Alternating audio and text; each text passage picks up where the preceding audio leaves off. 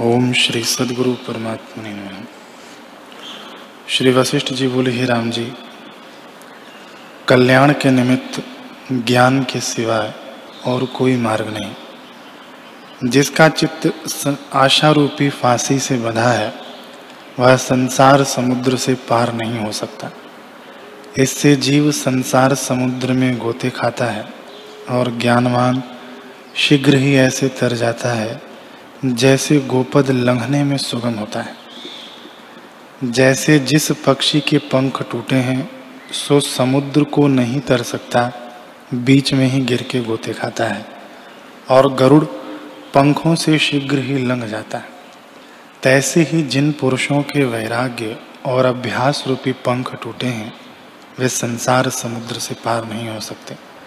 और जिन पुरुषों के वैराग्य और अभ्यास रूपी पंख हैं वे शीघ्र ही तर जाते हैं।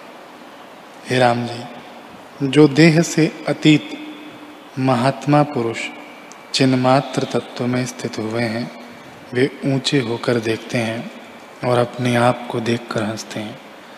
जैसे सूर्य जनता को देख हंसता है, अर्थात जगत की क्रिया से निर्लेप रहता है।